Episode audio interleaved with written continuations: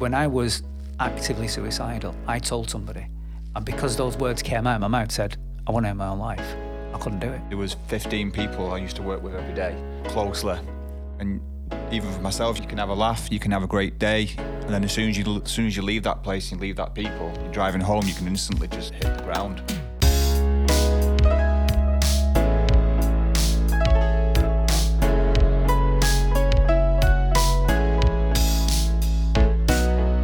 Welcome to the show Men Who Talk, where men talk about what men talk about or should be talking about. Brought to you by Ansar Ali and myself, Sam Malik. Today's episode is sponsored by theworkshopleader.org, which is a website that helps workshop leaders become more engaging, efficient, and effective in what they do.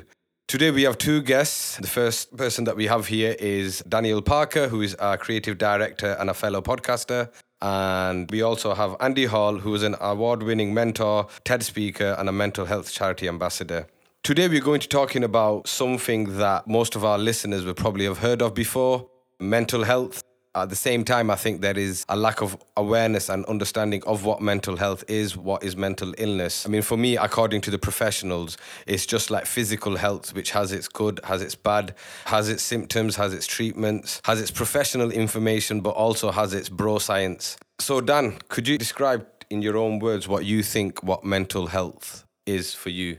Mental health for me is about being happy or not happy. That's kind of my experience of it. I think it's a good question because I think mental health is different for everyone. I couldn't describe it for being one thing because it's different for everybody. But for me, my experience with it, it's just whether I'm happy or whether I'm not. There's no really much in between with it. I'm either happy or I'm not.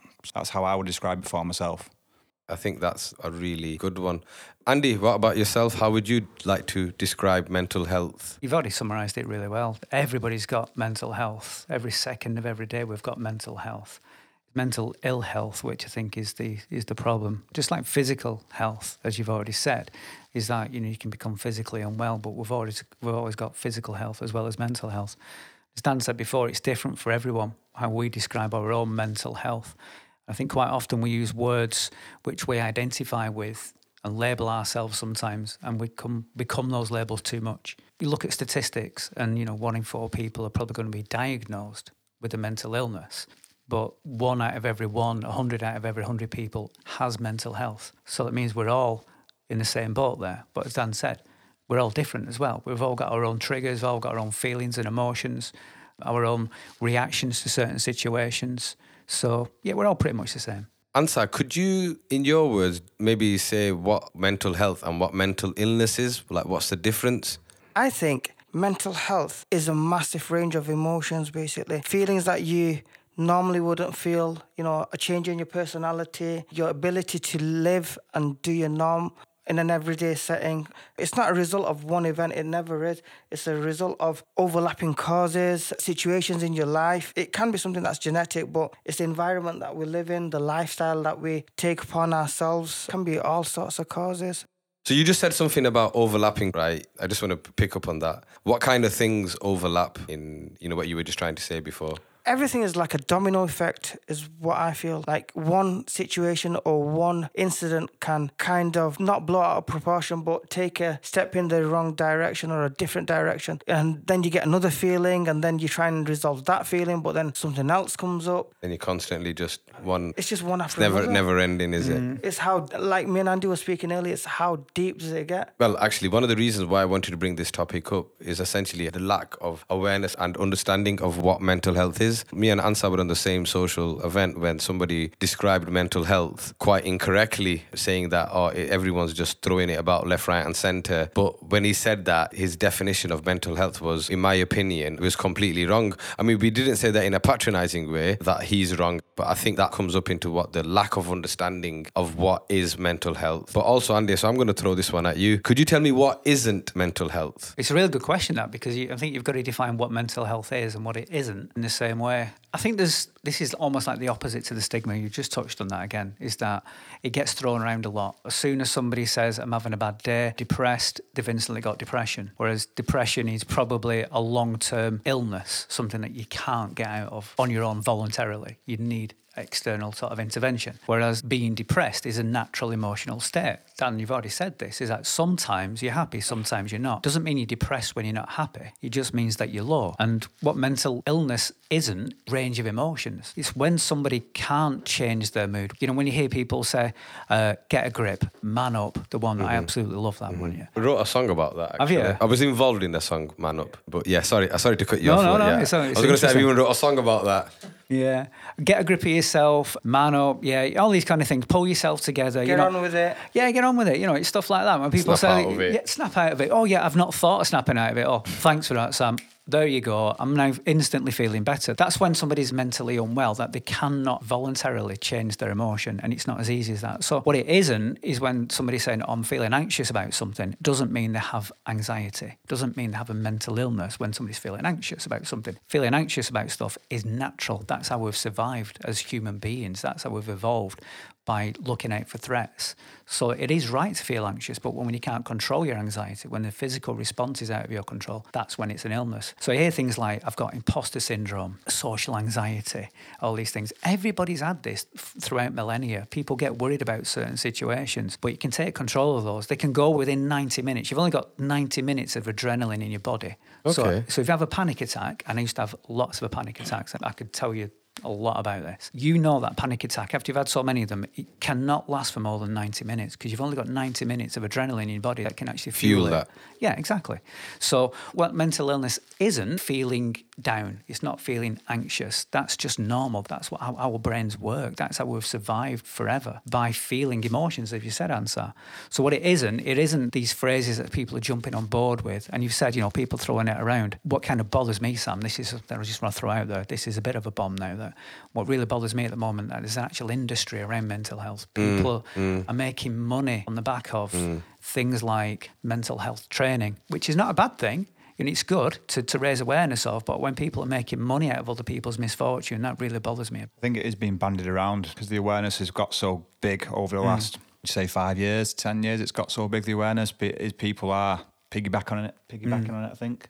Yeah. Like you say, people are saying a lot of people saying they're depressed now when they're actually not. It's become like a brand and a trend of its own. I'm just thinking about certain organizations, their practice of profession was different four or five years ago, and now they're pretty much the whole organization has gone down the route of mental health. I'm not saying it in like a malicious way, that's why I'm not, you know, I'm not going to mention them.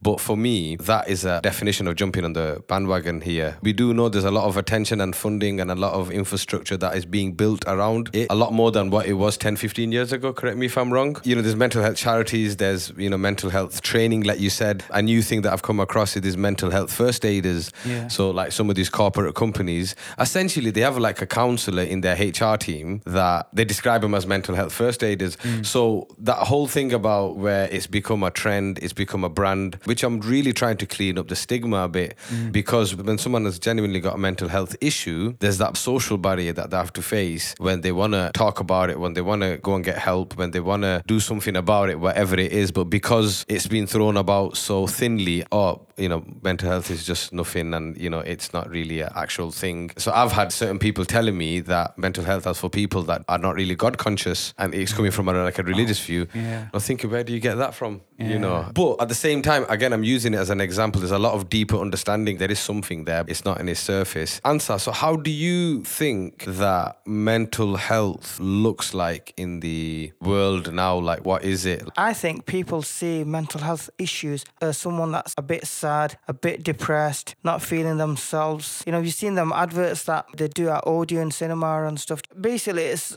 some guy who's just not feeling well and they think that's just it. But the problem is so much deeper than he can kind of show. That's what's difficult. You don't re- really see what someone's going through. And the people that are outside, they just see, you know, you're sad. I've known Andy for like years, mm. probably a decade. And you know, he's, he's gone through a lot. I didn't see it, and a lot of people didn't see it. It is a lot to do with low moods, high moods, feeling really bad, dismal.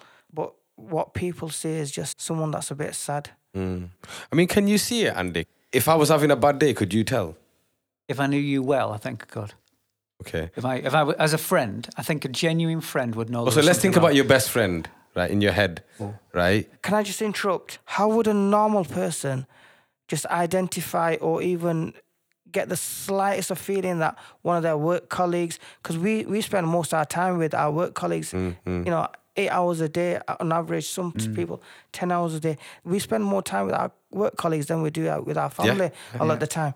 So how would one kind of identify that their mate or their colleague are going through some That's- kind of um I think it's difficult because I've been uh, when I used to work at a, a place in Manchester. There was 15 people I used to work with every day closely, and even for myself, you can have a laugh, you can have a great day, and then as soon as you as soon as you leave that place and leave that people, you're driving home, you can instantly just hit the ground. I think mm. it's difficult. People mask it a lot. Yeah, they definitely do. 100%. We've, we've become actors, though, haven't we? And I think that's the thing when you're hiding a mental illness and you don't. Part of the problem is you don't know it. That was my problem. Is that I was depressed for years and had depression because I couldn't snap out of it.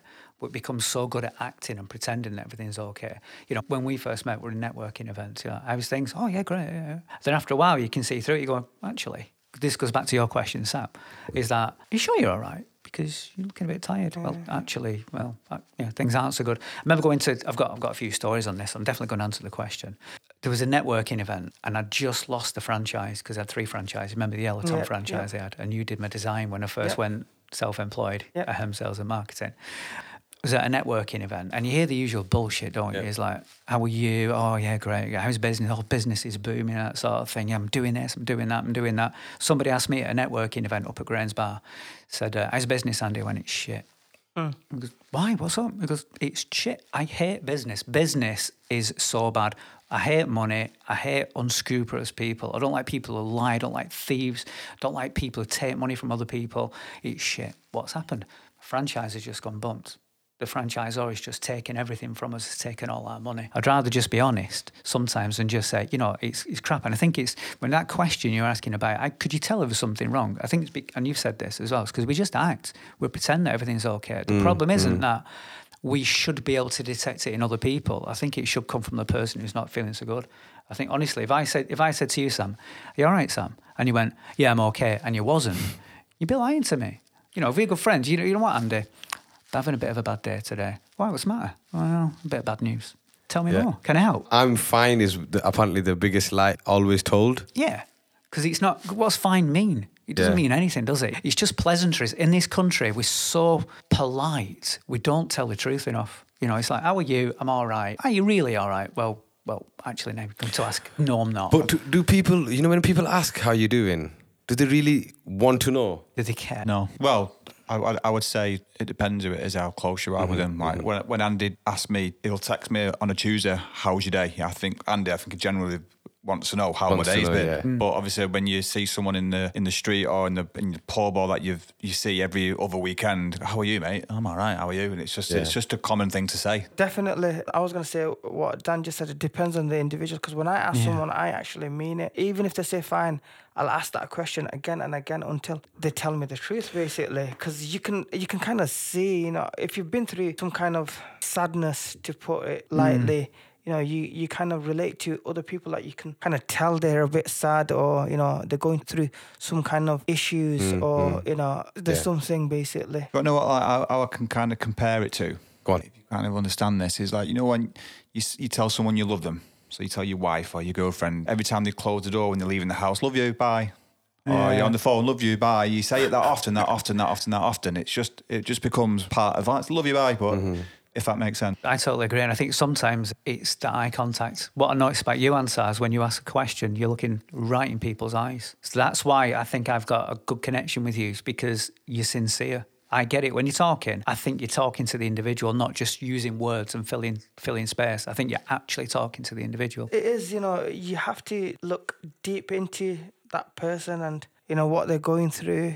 Eyes tell you a lot, Mm. Mm. guaranteed. You know. Shall I tell you one thing that on, on that note, so I remember picking up that you can pick up a lot of health issues from people's eye bags. I mean, I know when we have a bad night's sleep, mm. our eye bags and the socket area has a particular color and it has a particular kind of structure to it. Ah, but apparently so. And you know what? For me, you know, I started looking at people differently. Right now, I'm just looking at everyone's eye bags and seeing who's healthy. This is what I went through. Every sick person that I saw afterwards, whether it was someone in hospital, whether it's someone poorly at home, I was just mindful about looking at their eye socket area to see if there's anything that I can pick up. But I think I'm gonna I'm gonna re- rewind a bit. Somebody said snap out of it. Hmm. I think there's one thing that I want to dig a bit deeper into snap into it. So when you actually self-identify, when you're actually dealing with your darkness yourself, when you're actually trying to figure out, am I stressed or is this actually chronic? We've discussed how do we see it in other people. Hmm. Can you tell us how can we find it in ourselves that something's wrong or, you know, at what point do we need to do what? How do we snap into it basically? Does that comment make sense? Snap into it. It's essentially owning and embracing it and trying to figure out what is the shit that you're going through. So we're talking about when somebody's mentally unwell. Yeah. You snap into it. So actually accepting that there's Yeah, something not yeah, right. yeah, yeah, That yeah. is a really tough question, yeah. Because it does happen. It does happen because obviously people go through a lot. The most difficult part is accepting it. Mm. And what will we need to identify and how do we accept it? I think if you if you can find the answer to that, I think you'll solve fifty percent of mental illnesses in the world. If you can find the answer to that, That's And I- quite profound. That yeah, yeah. No, you're right. I know exactly where you. I, yeah, if, I know where you're we going. if we can accept when we're unwell, that's one part of it. And I think so about men, we do not tell people when we're not feeling good. We Hmm? we are programmed that way. Yeah. We we are programmed to defend ourselves. Hands up. We wait until someone tells us, I think you're not feeling well. And then what do you do when somebody goes, you know what, I think there's something wrong with you. Don't tell me when there's something wrong with me. I know when there's something not right with me. But we, we do defend ourselves, but we won't accept when we're not good. We generally, um, not all males, but most males are quite competitive. We want to be seen to be strong, not just physically, but mentally strong. Mm, you know, mm. no matter what we do. If you're in the gym, we want to look good, even when we're feeling like crap. When I'm running, I want to I want to feel like I'm running strong, even when I'm feeling like shit. When I'm working, when I'm knackered, I still want to look like I'm working at my best. So you know, the question about how do we snap into it, sometimes we don't realise it. Do you know the, the phrase about boiling a frog? Could you tell us, please? The, the theory is that if you put a you put a frog in hot water, it's going to jump out straight away because it's going to get boiled. Yep. You put a frog in cold water, it'll stay there because it's it's the natural temperature. You put heat under that water, and then it'll get hot, and it'll stay there happily. I'm not sure about happily, but it'll stay there until it's boiled alive because it doesn't feel the slight increase in temperature. That's what happens with us in our mental health. Is that we can blissfully be happy as children, and then we get more of these pressures that put onto us, more anxieties, more burden, mounts up and it all mounts up. It becomes very, very unnatural for us to deal with the things that we deal with on a day to day basis. And suddenly something goes wrong, we snap. As you say, you mm. know, we, something snaps. And that's what happened to me. It's like, I don't ever remember designing this life for myself. I don't ever remember working 12 hour shifts, never seeing my children. don't ever remember constantly worrying about not sleeping, constantly worrying about finance. That's, that's not natural for humans. That's not right. So the boiling frog thing is that we've allowed ourselves to be punished. We've allowed ourselves to torture ourselves into a state of mental illness. I think this is where the epidemic comes from. This is why we're in an unnatural society now, where we've allowed it. It's become normal to brag about not having sleep. You know, it's it's normal Yeah. to be overworked. You know, how are you? Oh, I'm busy. Hmm. It, good busy or bad busy?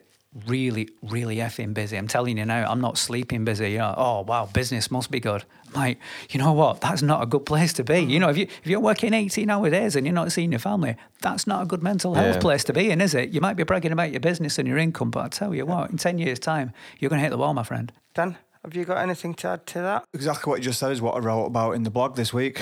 When I first started the business, I was bragging on Instagram and, and LinkedIn. I've just done a 16 hour shift this week, uh, today. And then I'm same again tomorrow and emoji with a showing the, pe- uh, the muscles.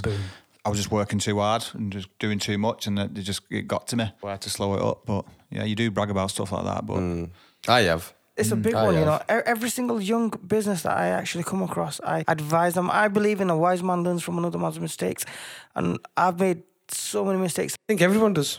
Yeah. You know, Yeah, I think everyone I think does. after um, after the the thing with that is because kind of showing off. yeah. yeah. caring, caring about too much what other people think.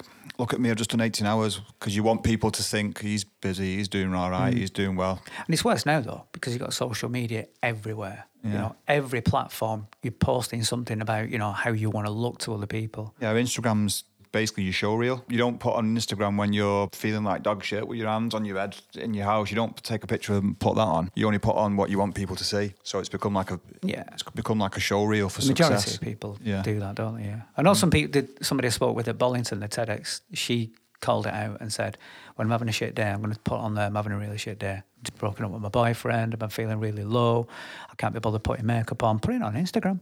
That's like the opposite of what Instagram's all about, isn't it? Instagram's like filters and, you know, making people look, not just look physically attractive, but, you know, to appear to be, you know, winning it, winning at life. But some people are putting on Instagram, you know what, I'm feeling terrible. In a way, that is going back to what Sam said. Snap into it, Mm. and people are accepting and admitting. Like when obviously you'll see my stories. Sometimes I'll fall, I'm feeling like shit, and Mm. straight away I get people asking, "Are you alright? What's up?" Etc. Etc. I mean, I think we, us men in this room, and I'm hoping that a lot of our listeners will also know that social media is definitely not helping mental health in this day and age. What you were just describing, like this person that is willing to put up posts on Instagram when she's having a bad day, that then creates its own series of problems where she gets tarnished for being an attention seeker. Yeah, exactly. Right, but if she had a filter, took a picture in front of a private jet or sports car, etc., then that's a good thing. So I think what's happening is the whole social media is constructing us into creating this perception of what life should be like. That's how deep it is. Mm. And I think sometimes what happens, I'm talking specifically about mental health and social media, is where because you don't want to see it of other people, you don't want to accept it in yourself. Does that make Yeah, sense? yeah, yeah. You're really trying to cut it out from everywhere and everything. But coming back into the snap into it, and this is where I think I'm going to take the conversation to the next part of the show. So, the solution of identifying mental health issues, the solutions of dealing with stress, depression, anxiety, the solutions of finding out about mental health. So, the first thing I'm going to take charge of this is the physical act of talking, you know, which is quite, I think that we've built up this whole podcast around that, where a bunch of men are going to be talking about different, different topics. And I think I trying to do that justice really. So, the physical act of talking, whether it is stress, whether it is mental illness, whether it is about just generic mental health, whether it is, isn't about mental health. So, I mean, what do you think about the talking and mental health and the connection around that? I'm going to say it's obviously one of the most important things that anybody can do is to talk. Sat here wearing my Andy's Man Club top, which hashtag it's okay to talk. That's what it's all about. That I'm not just saying Andy's Man Club, but the whole idea of being able to open up and just tell people how you feel was one of the hardest things I ever had to do. But it was also one of the best things I did. Part of my recovery, if you like, to, to getting better. But I think it goes a lot deeper than just talking because conversations are two way things. And it's just, you know, it's, it's listening is probably more important. If I'm in a good place and say, Ansar, you're not in a good place, I instantly feel better knowing that you're talking to me about it. So actually, there's a balance in the room. Just being in this room now, the five of us in this room right now, I'm feeling better subconsciously because I'm in the room with like minded people. So my mood's instantly higher. So it's okay to talk is only part of it. Being able to identify in yourself what's wrong with you. You know, we're familiar with these questions. You know, you've heard them before. How's your week been? Is anything you want to get off your chest? You know, when it's something you want to get off your chest and you know somebody's going to ask that question, that's when you can snap into it, Sam. You can go like, well, actually, I'm going to have the opportunity to tell people how I feel in a safe environment. So talking is important, but talking can't work unless there's somebody willing to listen. On that point, I remember we were at the Chambers Business Centre once, myself and Andy. When when you were speaking to myself, you were actually interested in what I was saying. You were actually listening to me, and I feel that's really really powerful. When you're listening to someone speak, you need to give them your full hundred percent attention. It's really important to the person that's talking to feel that there's someone on the other side that's actually listening and they actually care. Mm. I think when I was saying about the talking, some of it is nothing to do with the listener. You know, some of it, it's the physical act of just letting off steam, if you want to call it, where the physical act of conversation, or even just saying the words where you get the whole law of attraction and the affirmations, etc., where you're physically able to put it into something, into words, that becomes a form of dealing with it. You know, you're hmm. putting it into words. So that's what I was trying to get at ah, with the talking, I think. And just getting things off your chest. Yeah, you know, yeah, yeah, Getting yeah. emotions out of your brain and getting them out there. I think it comes into that snap into it as Yeah. well, doesn't it? When you're talking about it, it's that thing where even that talking is having a conversation with yourself. But I think I think let's go a bit deep into this territory. Let's maybe talk a bit, you know, what kind of things that we can do. I mean, is there anything that Dan that you think that is a solution to some of the problems and some of the things that we've Well, I was going to bring up Andy's Man Club. I've only been a handful of times, and I- I was supporting someone else who was who was going. But I find it when you when you're trying to explain to someone, especially your loved one, if you don't feel well, so Mm-hmm, your mum, your dad, or your brother, or your sister, or your best mate. Well, I think we touched on this a bit earlier, so I'll speed it up. Like they always say, pat on the back. Oh no, yeah, it'll be all right.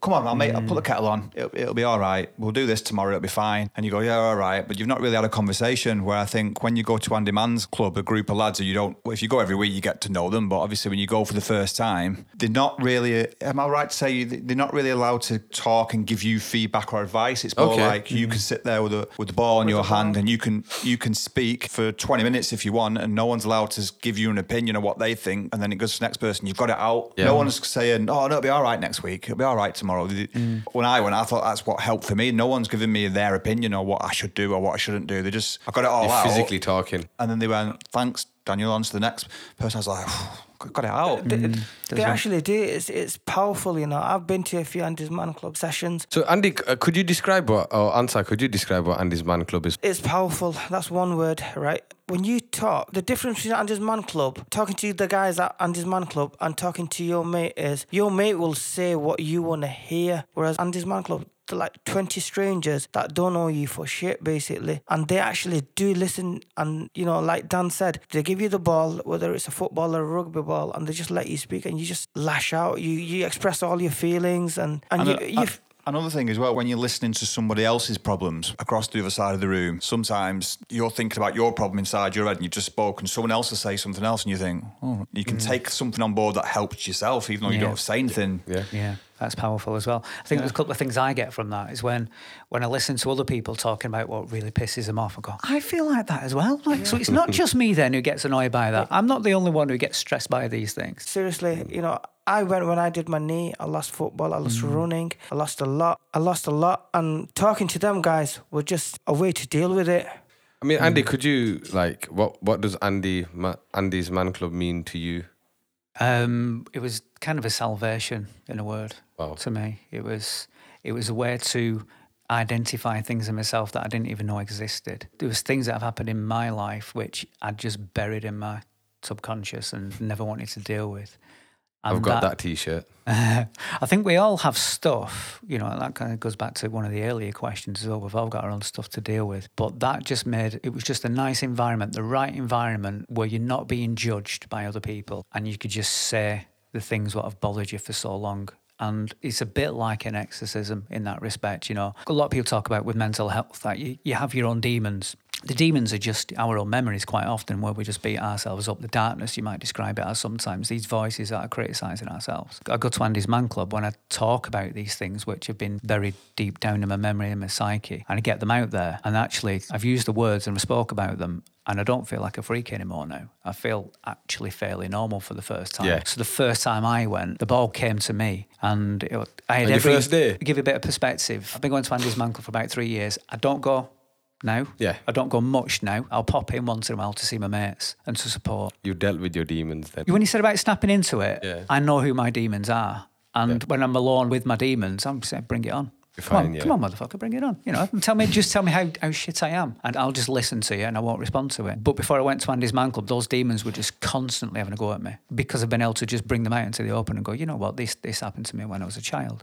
This happened to my parents. This happened to my business. This happened to me at work. You know, all these things where I felt like I've not been able to get them off my chest. I could do, and because I've heard them, actually heard my own voice. And you said about you know the actual act of talking. Once you've actually got the words out there, you think actually it wasn't as bad as I thought it was. You know, I've you know that baggage has now been been lifted. So Andy's Man Club to me has been a real salvation. A friend Kelly put a tweet out online. I just had literally had a breakdown at work. I had I really could not look after myself. I was desperate. I've been on antidepressants, been on medication, and I didn't want to go down that route at all. I thought I would, honestly, I'm saying this now, don't need to edit it if you don't want. I would rather take my own life to go back on medication. I, I do, not, No, do not want no, to go there. I'm not, I'm not having that anymore. I, if I can't, if I can't cope with it anymore, then you know that's it. I've lost. She put a tweet out about Andy's Man Club. If there's any guys out there who are struggling with life, want to get things off the chest, have a look at Andy's Man Club. So I looked at the tweet and I thought, this is just perfect. You know, it's it's a place where guys can just get together and talk. So I sent him a message on the Monday night. And it was seven o'clock. I sent a message. They just started. I got a message at the end of the session. A mate of mine who was the facilitator at the time, also called Andy, obviously not the Andy. Andy Greenway, what a legend. And I'm going on record now saying that guy saved so many men's lives. It's unbelievable just by listening to them and facilitating that. And that's the power of it. I've been sat in a room at Andy's Man Club Oldham, and there was probably eight of us in one circle, and six people had made attempts on their own life. And months later, they're still here. You know what? That's almost that national statistics, isn't it? Eighty-three percent, is it? In that group, if you think about it, what's what's six out of eight? Yeah, out it of is, eight, isn't it? Yeah. But the thing is, because people are talking about it, they're less likely to take their own life. I remember when I was actively suicidal, I told somebody, and because those words came out of my mouth, said, I want to end my own life. I couldn't do it. Just by saying it, I couldn't actually take my own life because I'd actually said it. But if I kept it to myself, I may have gone ahead and done it. I may not mm. even be sat here now with you guys if I'd not said that. So, is it okay to talk? I think, yeah, it's my salvation. I mean, one thing for, I mean, this is me, and I, I definitely use this, and it's going to go to a different part of the show as well, is journaling. I mean, Dan, you're nodding there. Tell us, I mean, I, will t- I'll tell you my bit later on, I, I kind of did it a different way. So before I started vlogging, I didn't want to talk about it to anyone. But I've never had depression. I've just been depressed about Yeah. certain situations for a long time, for long periods of time. And I always wanted to start doing vlogs so everyone could hear me talking about my journey and stuff like that, about the business journey. So I started recording myself, just talking just for myself. So I'd get my iPhone, just put it on the record and just talk about this has been shit today, this. So it's journaling, but you're not writing it down. yeah, and, yeah, yeah, and then yeah. I try and flip it to try and be positive, and then I'd uh, listen to it back the next day, and then go right. That was that was yesterday. I'm going to try and sort today out, and Mm-hmm. kind of I kind of journaled that way by speaking into my recorder. in your voice, than- yeah. I've done voice notes, yeah, definitely. and then slowly brought that into getting in front of the camera and doing vlogs online, kind of thing. I mean, with me, I came across bullet journaling. It was basically a concept. He's a creative, actually, quite successful out of this whole bullet journaling concept now, is where he created this simple system of a creative dyslexic, where someone that wasn't able to process their thoughts, but still be creative and managing their workload. And it was a very task management system. But then what happened is people started picking it up for dealing with, you know, like you just said, when they want to talk about it, but not tell anyone, but then still have a form of communicating mm-hmm. with yourself. But I think for me, what hap- what journaling allowed me to do is separate all the different parts in my. I kind of treated it like this Sam's life master plan, and I started looking at different areas of my life. You know, from health, finance, spirituality, social legacy, different different areas, and I really found that to be quite a solution. And this is the word, a solution of just me dealing with all these demons in my head and my thoughts. Because I struggle to talk. I still struggle to talk to people about it. I think I'm a lot more able to now because I do understand. A, there's a lot of men that do talk about their issues, etc. I probably just need to find and befriend people that are on the same wavelength as me. So the first form of communication became journaling. You know, I think I'll talk to myself then, you know, like that voice note mm. example that you were saying. I thought if I can start that off, then one day I'll be able to talk to somebody else. I do think it's the first step, you know, because if you look at it, journaling is what we all, all four of us, we all write, you know. Yeah. Andy's got his own blog. Dan's a fantastic writer. His blog's are a good read. Obviously, you write as well, Sam. So we all, I write myself. Obviously, I started my blog. You know, it's, we are mm. actually journaling, aren't we? Mm. You It's know? good to read them back as well. So Oh, that Exactly. is so fucking That's- powerful. I read I. That's probably the best I read a thing. 2018. Yeah, well, uh, I've not been. You know what? That'd give me a new re- lease of life. I've only been doing mine since 2017, but when I shared my latest blog yesterday, I went before I launched it on or advertised it on Facebook, or whatever. I went back and read all the other ones. And I was like, hmm. wow, like No, no, your blogs are. for when uh, you they- read the they're good, first one know. in 17, and then this one, it's like that kind of helps. Mm-hmm. Yeah, no, I read I read my first like the bullet journal. You essentially end up writing a whole book for three months. It's got this you know monthly vo- um, logs. Weekly logs, daily logs. I mean, I'm going to come to that in a second. But yeah, reading it back was so powerful, man. I mean, especially after my recent health dip, I went into a completely different place as well as physically, but psychologically. And I remember during that time, I picked that this first bullet journal of mine, and I just flipping through the pages. At first, I was actually looking for some old notes, but then after that, I think it took me two, two and a half days to read it all. And there was so many. I was going through like so many gratitude stuff that I was collecting, so many affirmations. I was actually going through all the tasks and all the projects that I completed. I thought, no, man, you know, you know, Sam's smashing it in his own way. Like, mm. so yeah. So I mean, Andy, is there anything that you can bring up in a like a solution category? to help other people it's probably understanding our role in that relationship so creating an environment that allows people to talk and be honest with you i think is the first part of it so my relationship with my wife my son and my daughter i want to create an environment where they feel comfortable to talk to me. I mm. don't want them to feel as though going to get judged. As a parent, that's really difficult. It's incredibly difficult to provide that environment. So the relationship with a friend, a genuine friend, I think it's easier to talk to a genuine friend. So Dan's already mentioned it. If I send a text to Dan, how you doing? Then I know I'm going to get the honest answer.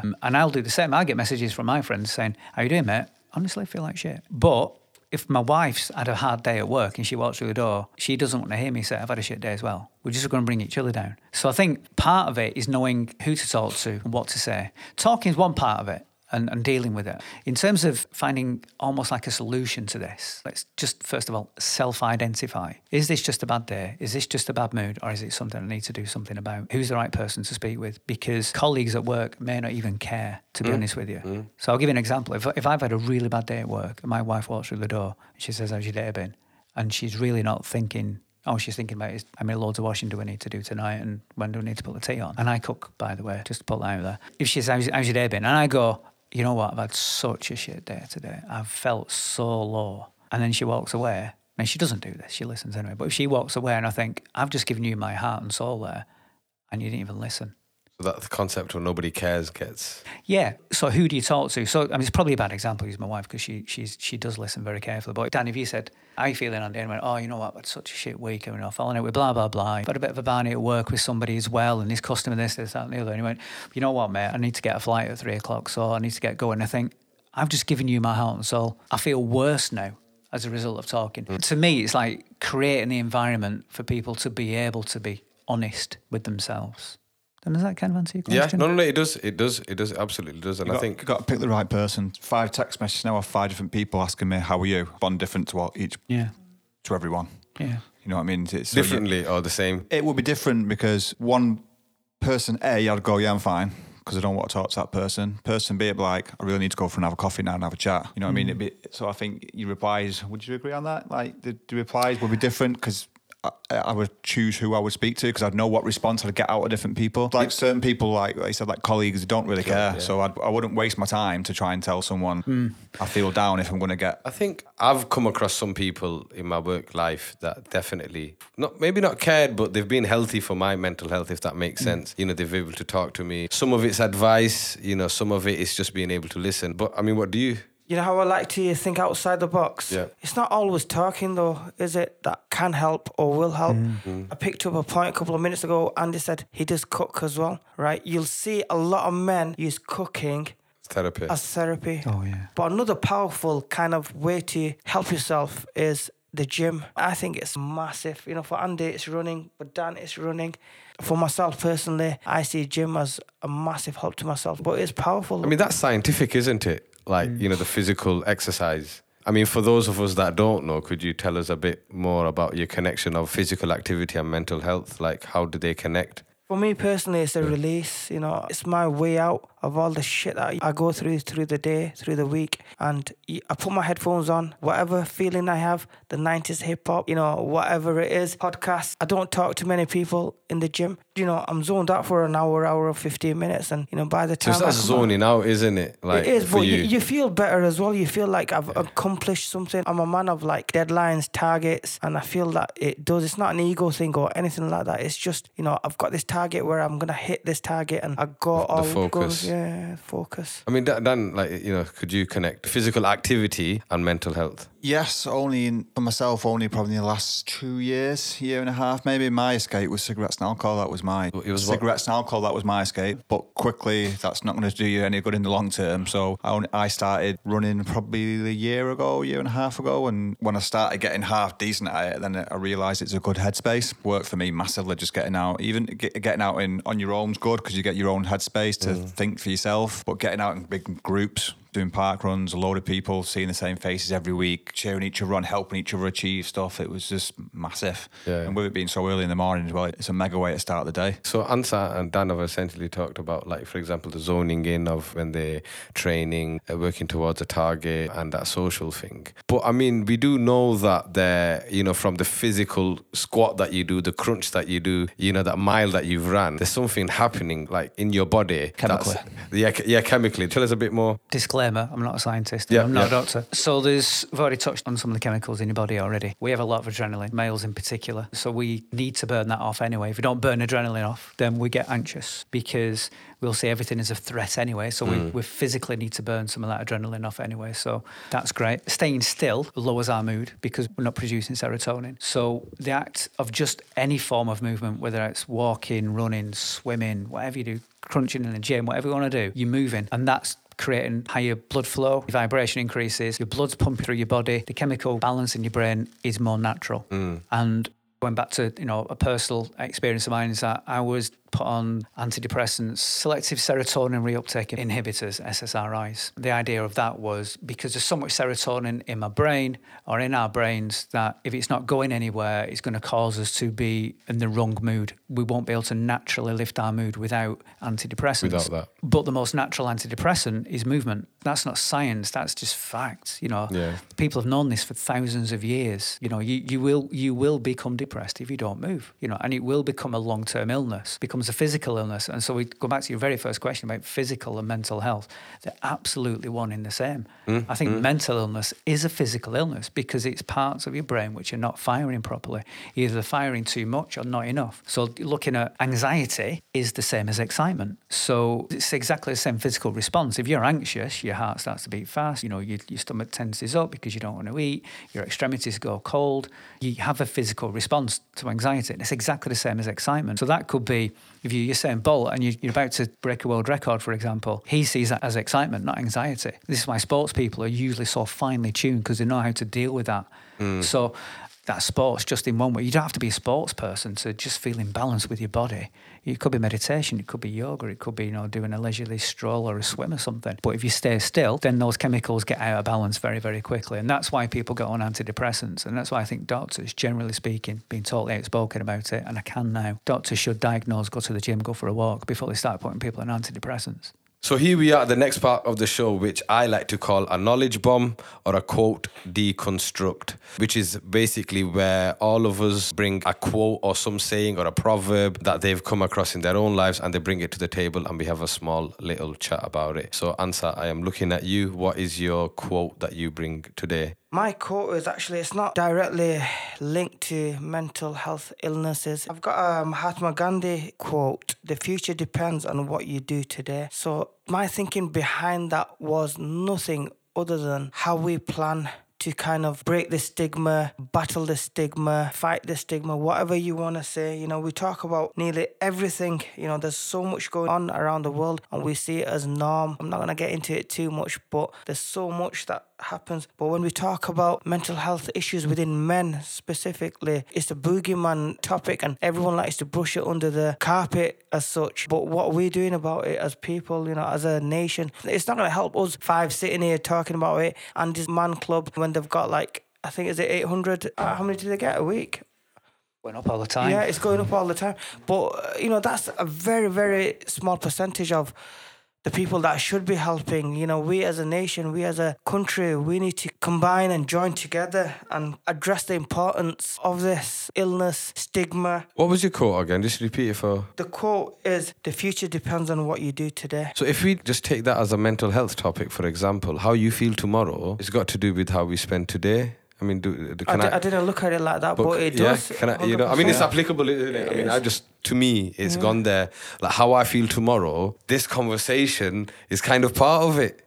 Yeah. I mean, I don't know. Does anybody feel like there's anything that resonates from that quote? 100%, yeah. Mm. I think there's a difference between happiness and pleasure. But quite often we're attracted to pleasure because it's a short term thing. So if we were to drink alcohol, smoke, eat crap, in the future days we're going to feel bad because we're searching for short term pleasure. Yeah, mm. But 100%. dealing with, you know, doing the right thing today means that we'll be happier in the long run. So that's the way I'd look at that. Okay. Dan? My quote's taken from my blog this week. We are 43.co.uk. Blog's on there. My quote was how I ended the blog. So it's kindness is the strategy. Everything else will fall into place, which I think is massive for mental health. I think being kind to everyone on a daily basis, going out your way to be kind, be massive. Like the first 15 minutes of your day can be made or break just by being kind to someone. I mean, we're too quick to jump on a car horn, aren't we? Or moan at someone who cuts across you in a supermarket. Or, you know, I mean, there's no need to beat the horn at someone and they'll cut you up. So what? Just drop back, let them get on with it. It doesn't matter. Yeah. You don't need to bring all the rest into it. So I just think being kinder to people every day and being more aware of it will automatically fix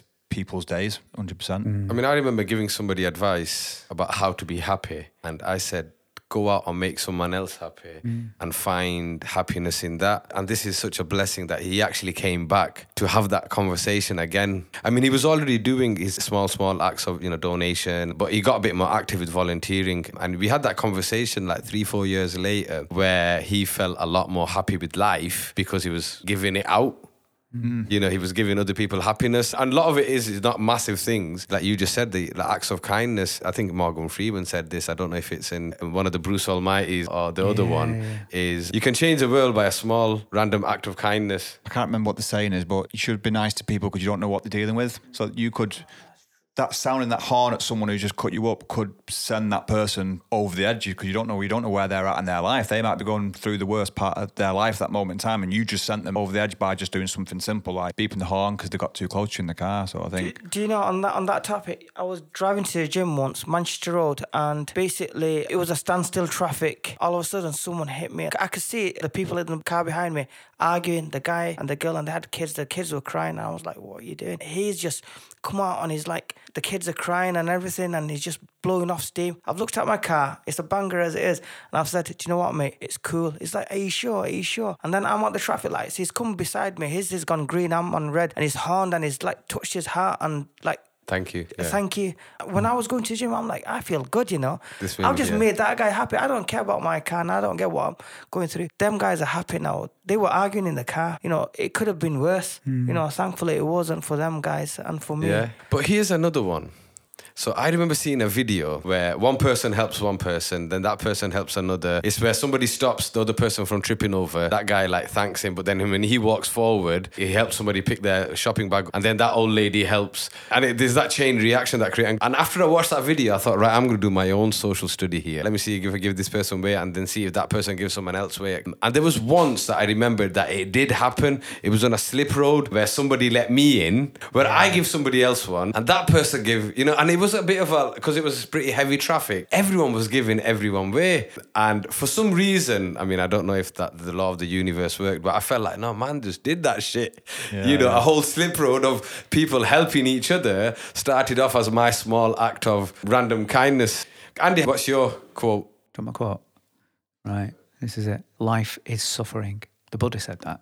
Okay. Okay, yeah, And, I completely and, get that. and it's taken me a while to actually agree with that. At first, I wouldn't. And I think the counter to that is that we're becoming a nation of snowflakes completely. You know, we want the easy route, you know, the path. I'm not talking about the guys in this room, obviously, but society, we're getting weaker and weaker because life's so easy for us. And that's probably what happened to me. You know, I'm youngest of a large family. I was sheltered by my parents and my brothers and my sisters. When when shit went down, I wasn't prepared to deal with it. I couldn't deal with it. So life is suffering for me. Is like I actually like it when things go wrong now because it's a test. I mm, think mm. I'm being tested now. Whether you know that's you know a, a religious thing or your own personal faith in yourself or faith in humanity or whatever you believe in. I think when stuff goes wrong, that's a test. You know, if it's just one thing, and as you said before, it could be a domino effect. It could be lots of multiple things. This is a test. I'm, I'm being tested now either by someone else or it's a test of myself. So each day when I'm doing doing our own meditations is whatever happens today, I'm going to test myself. I want to just see how I respond to adversity. And that's what I mean by life is suffering. So the, the more we suffer, the stronger we become. I think that's what resilience is. I don't think you can ever be resilient about in, in anything until you've actually deal with pain. That's why I've signed up to do that half Ironman because I'm going to do something really stupid. And I love just setting stupid challenges, thinking this is really going to hurt. I actually want to be hurting. What is Iron Man again? It's This I'm going to do the half Ironman. So Yeah. this this is the Outlaw X. So this is a 1.2 mile lake swim, 56 mile bike ride, and then a half Okay, yeah. marathon. You're enjoying him, Sam? fuck that. fuck that. I'm doing that on my birthday, my 50th birth. Well, the day after my 50th birthday this Wow. year. I know I don't look old enough. I know before you say it. But life is suffering. I think I did a skydive for charity, and that was the most scary thing I've ever done in my life. Absolutely. When you think, you actually think, I'm going to die. Land on that ground afterward, I felt more alive then than ever before. And when, you, when you're actually looking death in the face, I think that's when you understand what life actually is all about.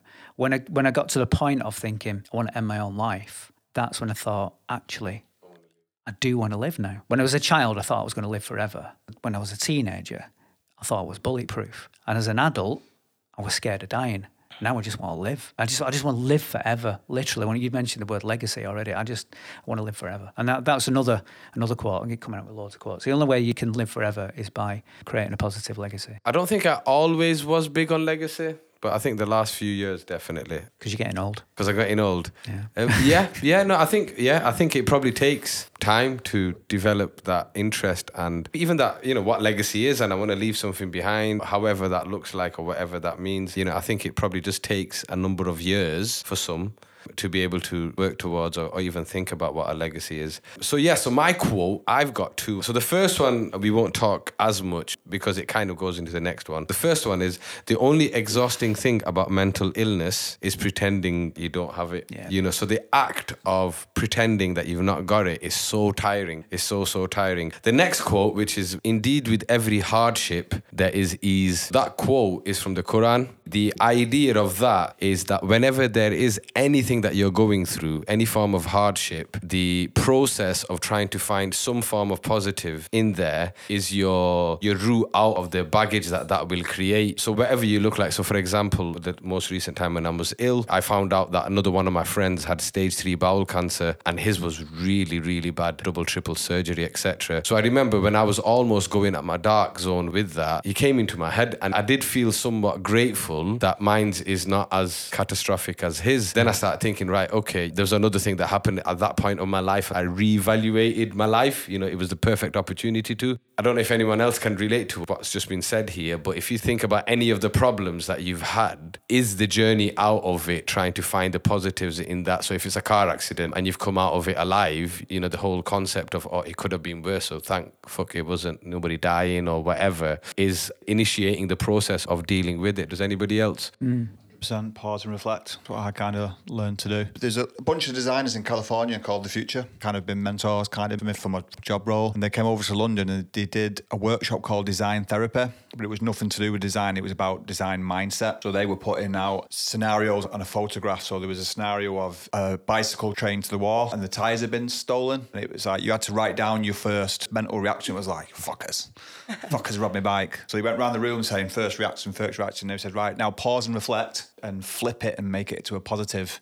So it was like someone needed that bike more than me, or they needed to get somewhere quicker than what I did, mm. or there was a picture of the car window smashed in and your bag was missing. It's like, oh, someone needed that bag because they needed money to eat. You know what I mean? It was like, so pause and reflect and just take a moment, take a step back, think of something positive, and then flip it. I just remembered something. I saw a video where somebody was in a Sikh temple, Gurdwara they call it, where you know somebody stole the charity box, broke the lock, and they took the money out. So what they did is they did a collection and left that box outside hmm. afterwards. I mean, they didn't show that part of the video if the guy came and took it. And I think with any form of hardship in that context. I think if you, you have to find your own way hmm. into like finding the positivity. Something happened recently in my house, you know, yesterday, and after the whole commotion and drama at home, the talk that I gave is right. Okay, these are the positives. This is what's come out of it. You know, it hmm. took me a whole day to figure that shit out, but I thought, right, okay, this is how we're gonna cope. This is what we're gonna focus on. This is the kind of things that we're gonna use to help each other. It's a conversation that we wanna have and not talk about what's happened over and over again.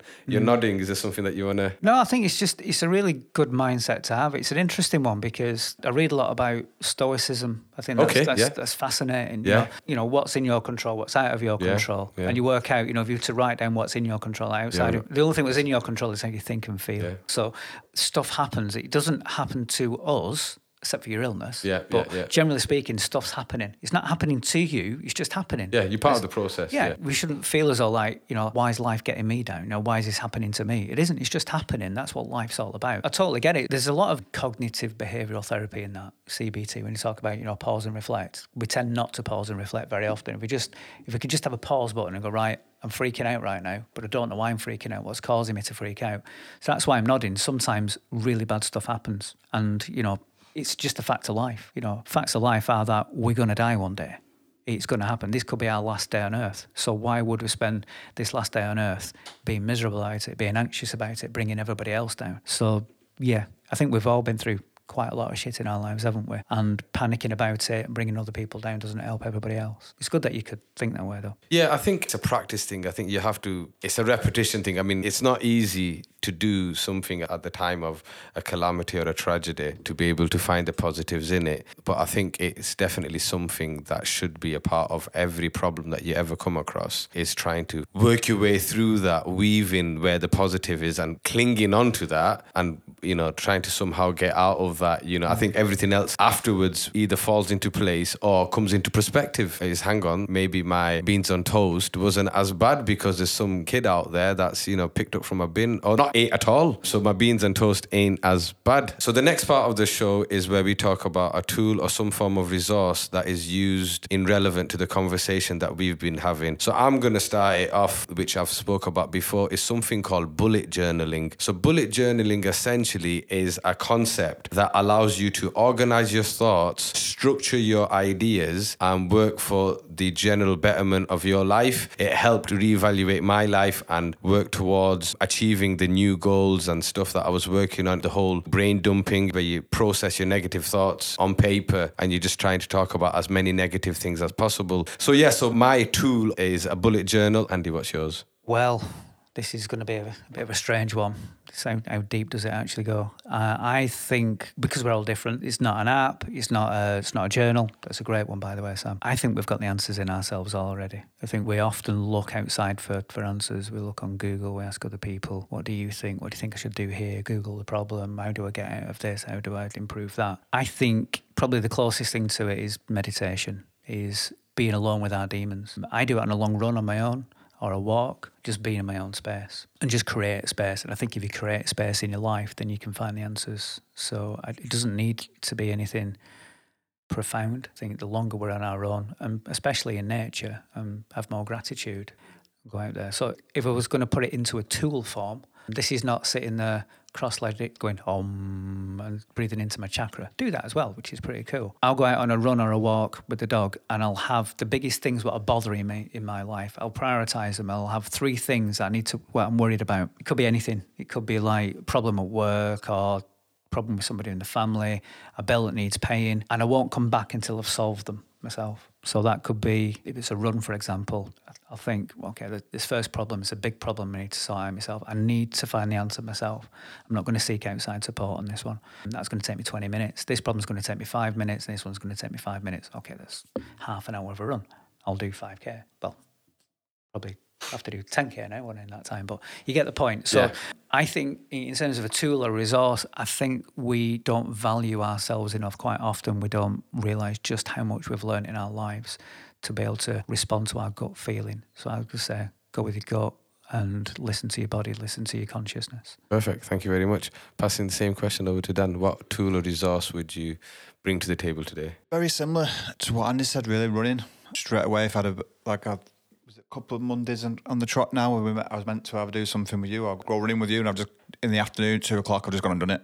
Just thought, right, down tools, laptops off, clients go away, and I'm just literally put my trains on and just gone running at two o'clock, and then not done anything later on. But if I was to give any advice to others, I would be everyone's got that one thing that they love, haven't they? So like, it might be football, it might be boxing, it might be it's motor racing for me. And if I'm ever in that position where I just do the one thing that I love the most, so it'll be I just turn off and I'd watch something about motor racing, or I'd watch a documentary, or I'd watch an old Grand Prix from years ago just for an hour. Or everyone's got that one thing that they're passionate about the most in their life, whether it's sport, whether it's whatever, films.